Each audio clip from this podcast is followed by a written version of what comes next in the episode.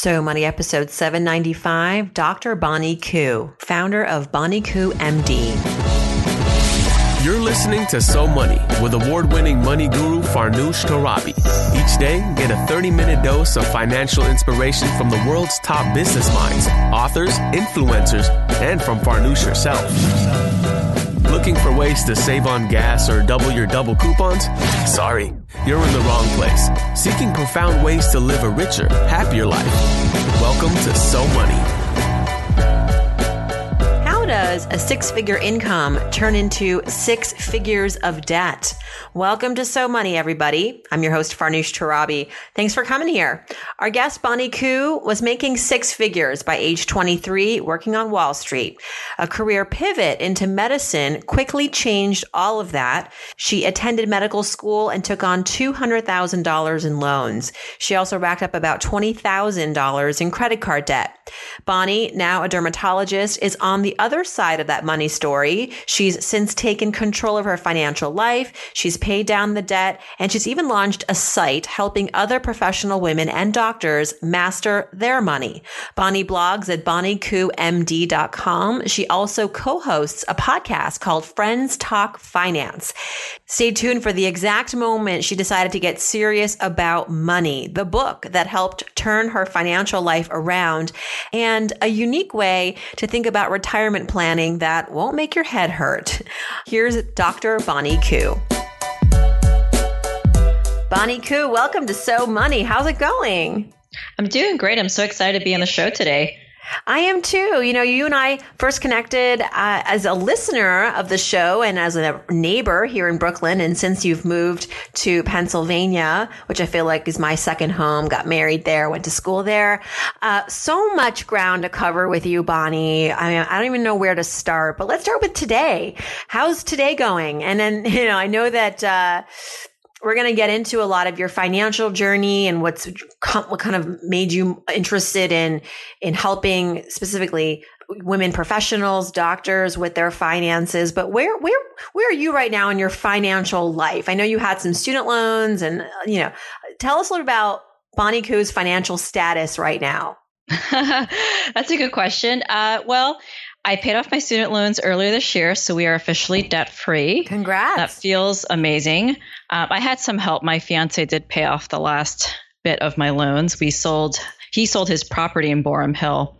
So you can imagine how much that skyrocketed since he bought it in 2000. Oh man, you want to just retire? I mean, it wasn't that good of a that good of a profit. It was pretty good, but yeah, we paid off loans. We sort of just cleaned up all the outstanding things that had to be paid off. So that is just a great place to start. And I have to tell you, you know, so many people ask, should I save or invest? Or actually, I should say, pay off my loans earlier, or should I invest or do both?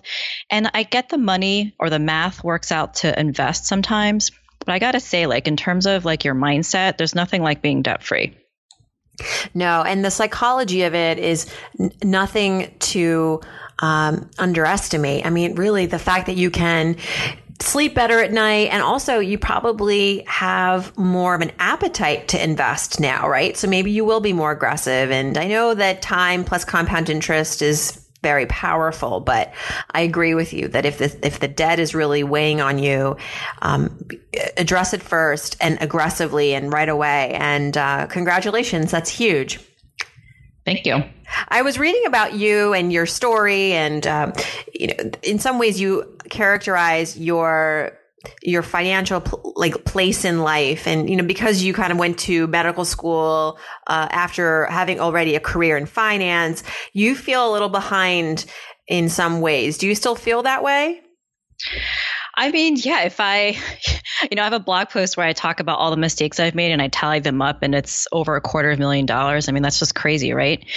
And if I didn't make those mistakes and you know, if I didn't take so much time before going to med school, I'd be way ahead of the game. But I do feel like this, in spite of all that, I, will be okay. And I think that's kind of the message I want to let people know is you can make a lot of mistakes as long as they're pretty early in your career. You still have time to catch up. Yeah, fail hard and fail fast. Fail, fail, fail soon early. and fail fast.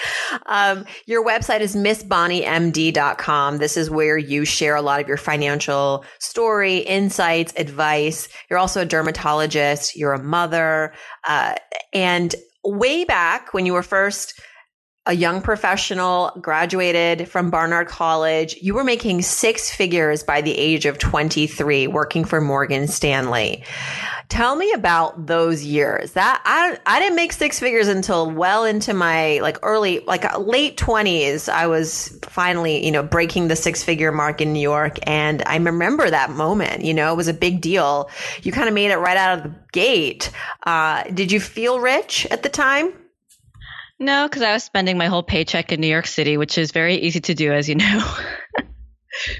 I have no idea what you're talking about. Um, no, so, but seriously, six figures, even in New York City at 23, yeah, you know, rent and food. But um, did you, uh, did you feel, did you like making all that money at that point? Or did you want to make more? Like, what was your financial mindset at, at 23?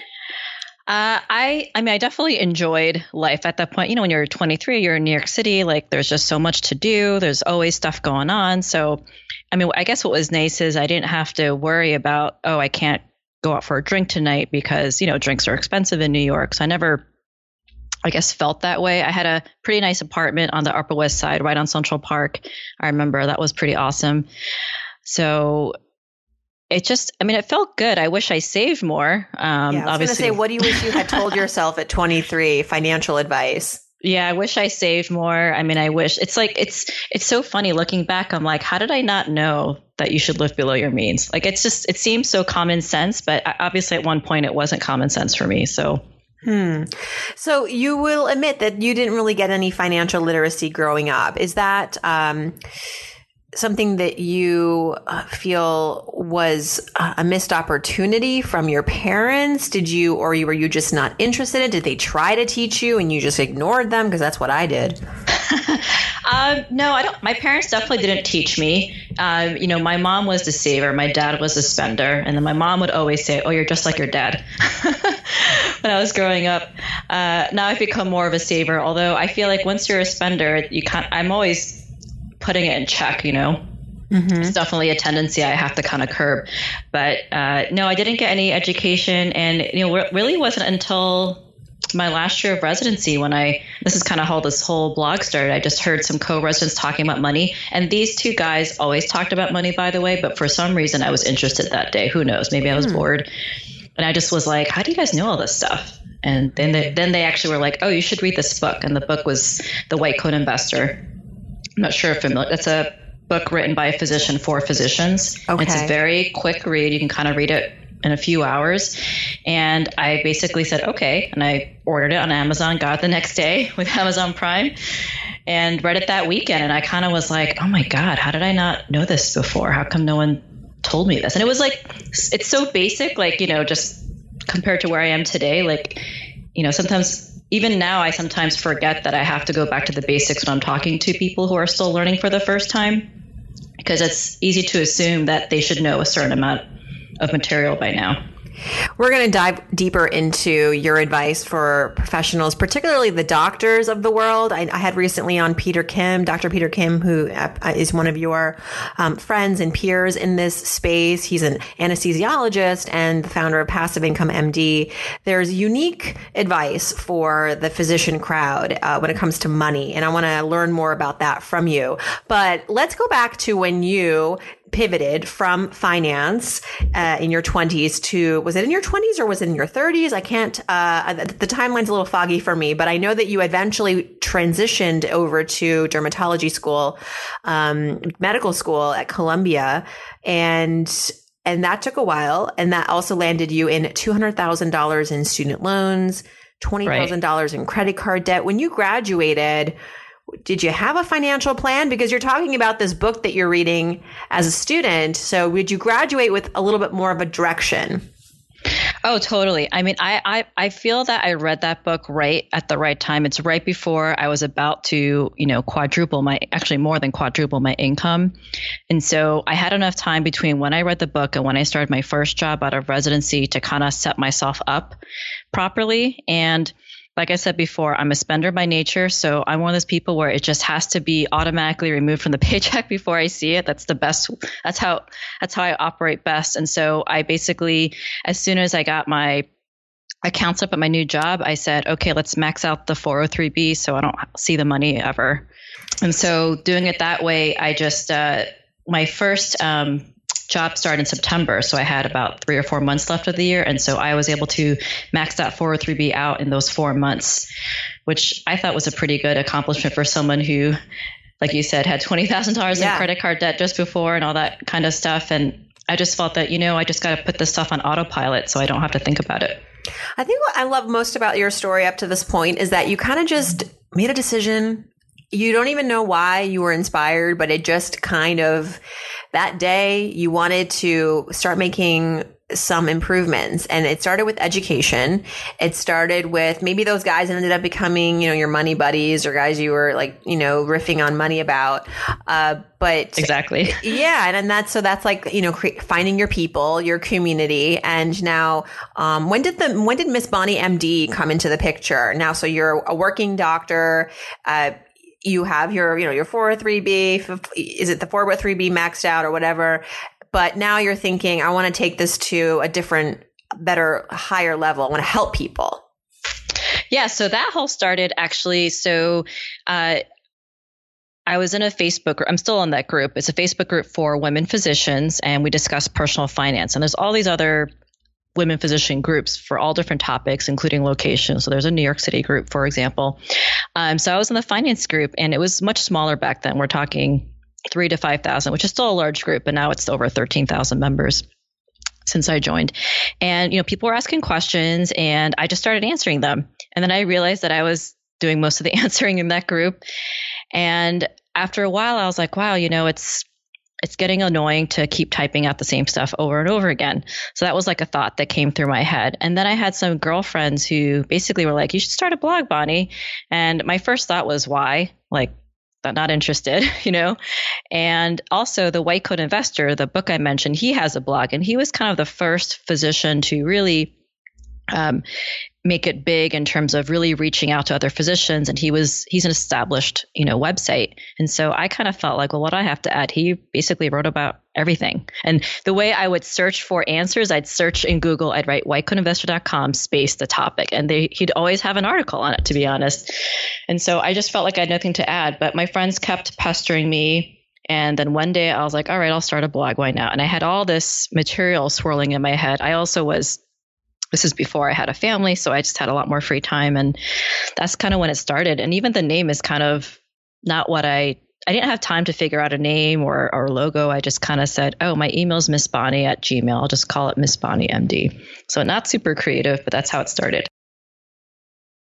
just start. That's the key, right? Like don't right. overthink it. Just start. And I know you were recently at FinCon and your people are learning more about you. You're finding more people that are um, interested in helping physicians. So with regards to physicians and money, what do you think are the greatest challenges? And do you have specific advice for them that you think is not the same that you would give to other everybody else, to the general population?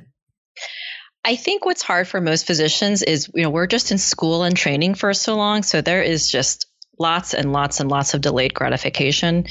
And so it's no wonder that most docs, they graduate, you know, they get this new job, they're making, you know, most of us are making over $200,000 from the bat. And then to, it's just so easy to go be like, oh, I want to buy that car I finally wanted, or you know, for women, go buy that purse or buy the new home. Like you know, because by the time we finish, most of us are in our 30s, some of us late 30s, and so we've seen all of our friends do all that stuff already. You know what I mean? So it's like, okay, it's time for us to do that. Plus, we've got this really high income, so why not? Um, but most of us unfortunately do graduate with a lot of loans and so it becomes this battle and so unfortunately i guess the advice is to delay the gratification a little bit more which is hard. But even if you just uh, delay a few years and just increase your lifestyle maybe a little bit even you could double it technically and still you know be ahead. The debt is also a huge setback can be. Um, you know do you think that the debt is justified? I know you're going to make lots of money, but but I also hear that with doctors, depending on the path you take, it it can be difficult to pay off those loans. Uh, uh, you know, it's with all the, if you, especially if you have your own practice, the insurance bills, um, et cetera, can be really taxing. So what do you think about that in terms of the ROI of, of paying for a medical degree out of, out of your pocket or in some, you know, in this case, get, getting a debt, getting a loan? Right. So it depends on the, so different specialties pay different amounts. Now, they're not absolute rules, but for example, in general, someone who becomes a pediatrician is going to make a lot less than a dermatologist, for example. So for the folks who make you know, maybe just really low six figures, and some pediatricians aren't even making six figures, which I think is awful. Uh, that obviously gets hard to stomach if you're graduating with three to five hundred thousand. I think right now three to five hundred thousand is normal for student loan debt. Five hundred thousand, and then you have yeah, cause, dual. Because there's pre med and like so it's all like what eight to ten years, right, of school. It's yeah, uh, eight years of tuition in the minimum, and then you have these dual physician families who have double that. So I know some oh couples who have a million dollars of student loans combined. Oh goodness! I know it's crazy. Um, and then if they don't have a plan to pay them off, whether they pay them off aggressively early or at least just really think about it and refinancing the loans, because some of them have loans at like seven or eight percent, then you can just imagine how much interest they're going to owe on top of that capital. And uh, that sounds like an extreme, but it's probably not uncommon. You know, you often meet your partner at work. And so if you're a doctor, you might marry a doctor and there you go. Yeah, that's where the, the, the debt adds up and is significant. So how do these people, individuals, couples build a financial life while paying down debt? Do you just wait till you're debt free, which could be 10 year, another 10 years? And meantime, you want to be a homeowner. You want to invest. You want to start a family. What do you do? So I think the general advice I give is uh, so I recommend maxing out all your tax advantage accounts. That's basically a 401k or 403b, and then a Roth IRA. So we have to do the backdoor Roth IRA because of our income. Um, and then depending where you work, for example, my last job I had a 403b and something called a 457. So that's basically another 403b in terms of the max. So I usually tell docs to max those out and then throw everything else extra at loans. And most of us make enough where we can do both. So it just kind of depends on their income level and sort of what else is going on. But I would say at the minimum, they really should max out the 401k and a Roth IRA. And I want to clarify the backdoor Roth IRA, which uh, some people have written in asking about that in the past, and you kind of bring it up sometimes on the show. But basically, a backdoor Roth IRA um, allows you to get around the income limits of that Roth IRA contribution by converting first to a traditional IRA, traditional IRA, and then converting that into an, a Roth IRA. Do you have a, a, someone helping you with that? I would assume like a CFP or, or a tax person. Um, I do it myself. Oh, okay. Tell us how you do it. What's the DIY way to do it? I just go to Vanguard and you know transfer 5500 from my checking account wait till it hits and then i they have a button on vanguard i just hit the convert to roth ira no. so they make it really easy I love that. That is brilliant. Thank you, Vanguard. I know exactly right. They it's like convert to Roth IRA. Oh Click. my gosh. Well, that's fantastic. So, um, tell us a little bit about what you would consider to be your greatest financial win, your so money moment, Bonnie? Hmm. You know, it's funny. So I, I feel like I should say paying off my student loans, but it didn't. It felt great, but I had just had a baby, so there was just so much stuff going on. So I don't. It's not very salient to me as a big one. So I think my biggest win was when I the first year I maxed out all of my tax advantage accounts. So I mentioned earlier that I maxed out my 403b when I first started, but then that second year when I had a full year, I maxed out my 403b, my 457, my backdoor Roth, and I also invested it all myself on my own. So that felt really good. Do and it wasn't feel, that hard. Do you feel like you're on track to retire with quote unquote enough? What's your retirement plan?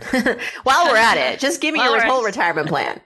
It's you know it's funny you asked that because it has changed, uh, or I should say, evolved as I've learned more.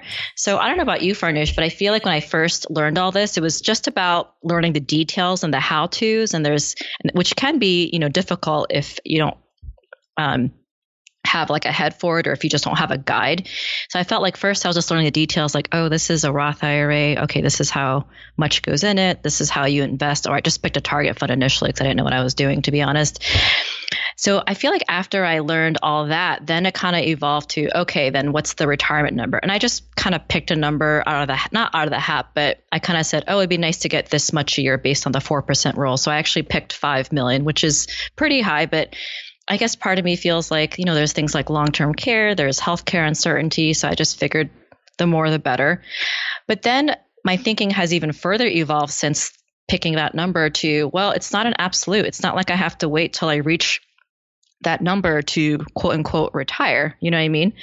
Um, now I see it more as like a like a gradient, like a flow. Like I could get maybe halfway there or maybe even like, you know, reach the first million or two and then I can start cutting back on work because I think telling people they have to work so hard to reach number X is kind of it's not depressing, but it's like it's just another hamster wheel and it's easy to get burned out trying to get to that number. But if you really think about, well, I really want my life to look like X, and then since I'm talking about physicians specifically, I think I would say the overall majority of us love practicing medicine. We love treating patients. Like that's why I went into medicine.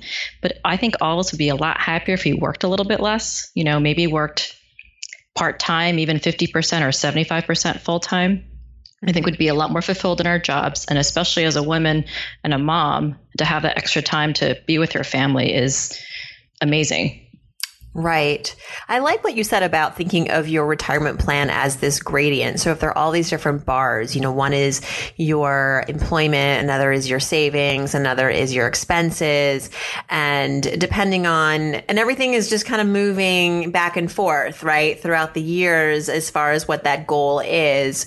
But it doesn't mean that you're not going to be able to accomplish anything. It's just that, you know, I guess the advice is be ready for flexibility, be ready for fluctuations, um, stay the course to the best you can, but also it, it, it, it's a juggle, right? And retirement is a moving target. Yeah. And I think, you know, you're always changing. I mean, you know, I'm not the same person I was a year ago. I mean, I just had a baby too, so that's obviously a big change. But I feel like every even like every few months i feel like i have just a way of different way of viewing things and then different your priorities change. So i feel like you have to accept the fact that you're going to change your priorities are going to change and you want the flexibility to be able to adjust your goals so.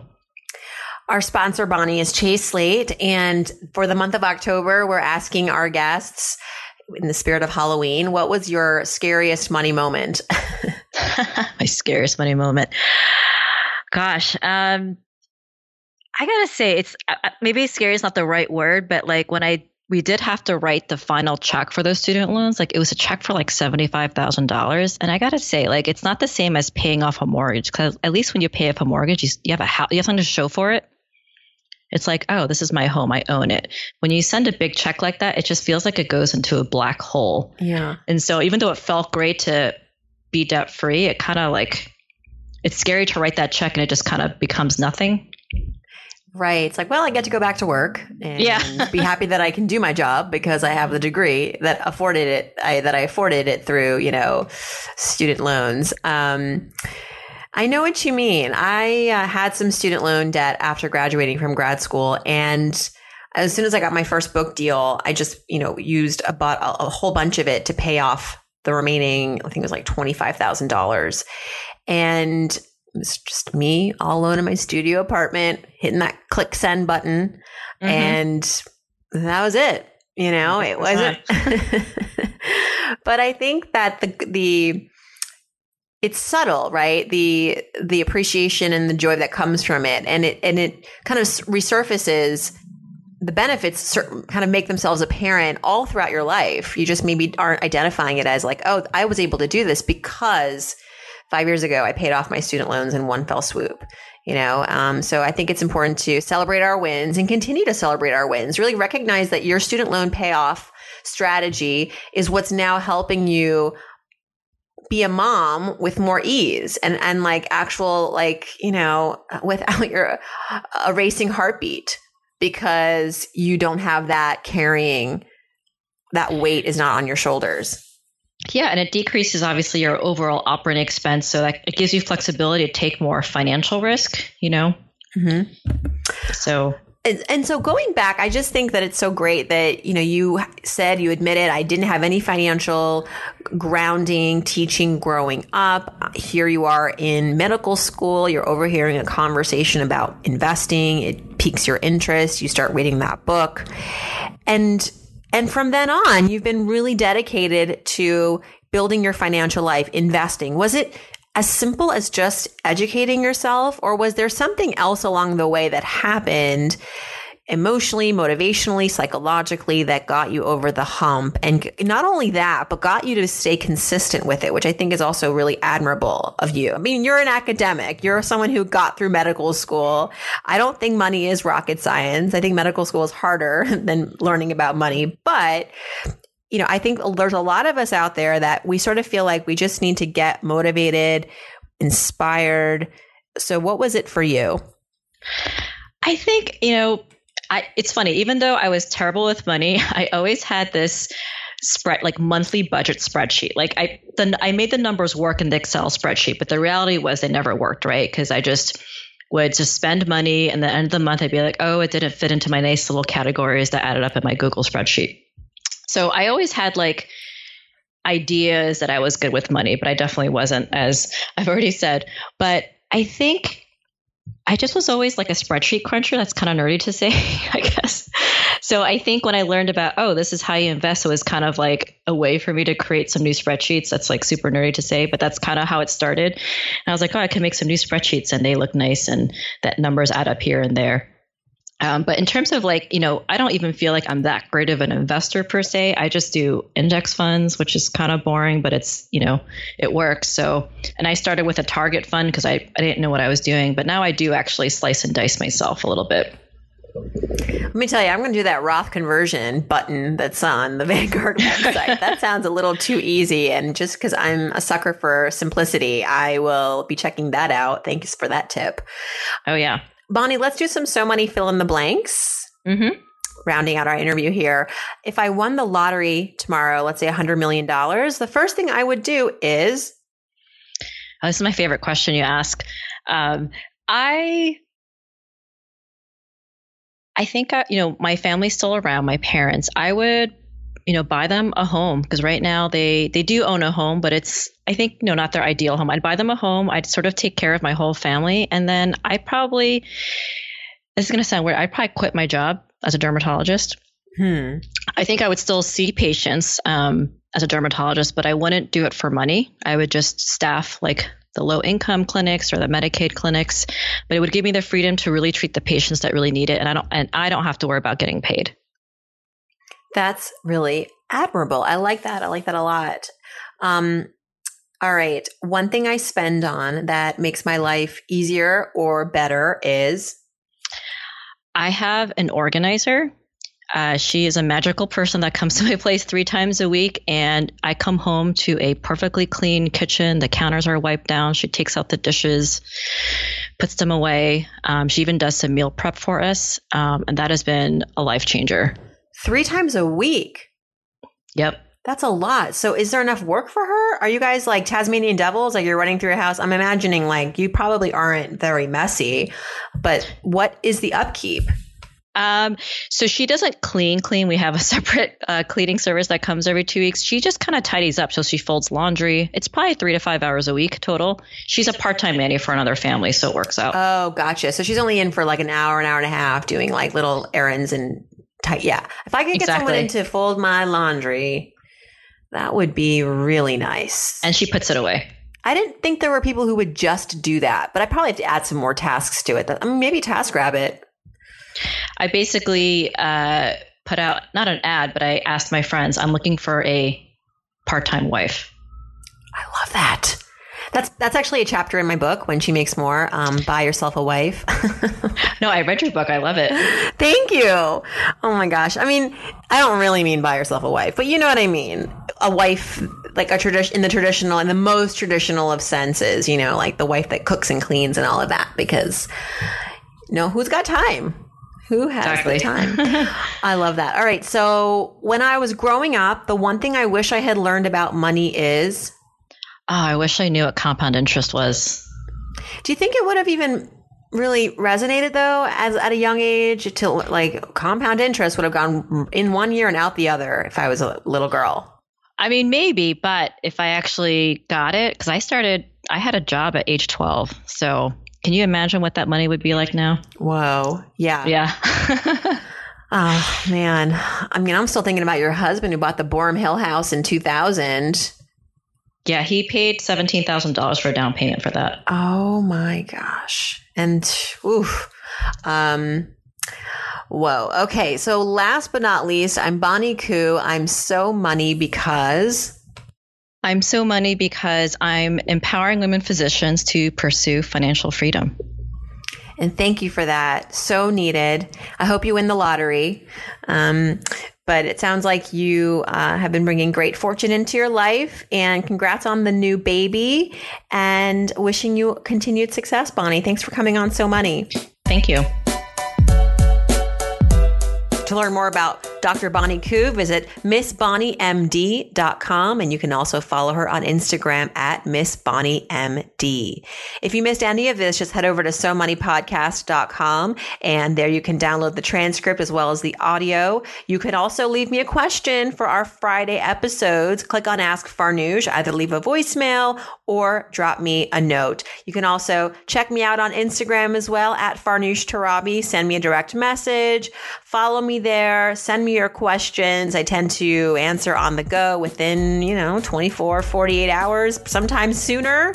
So if you've got a real question and you're dying to know the answer, that's a great place to find me. Thanks for tuning in, everybody. And I hope your day is so money.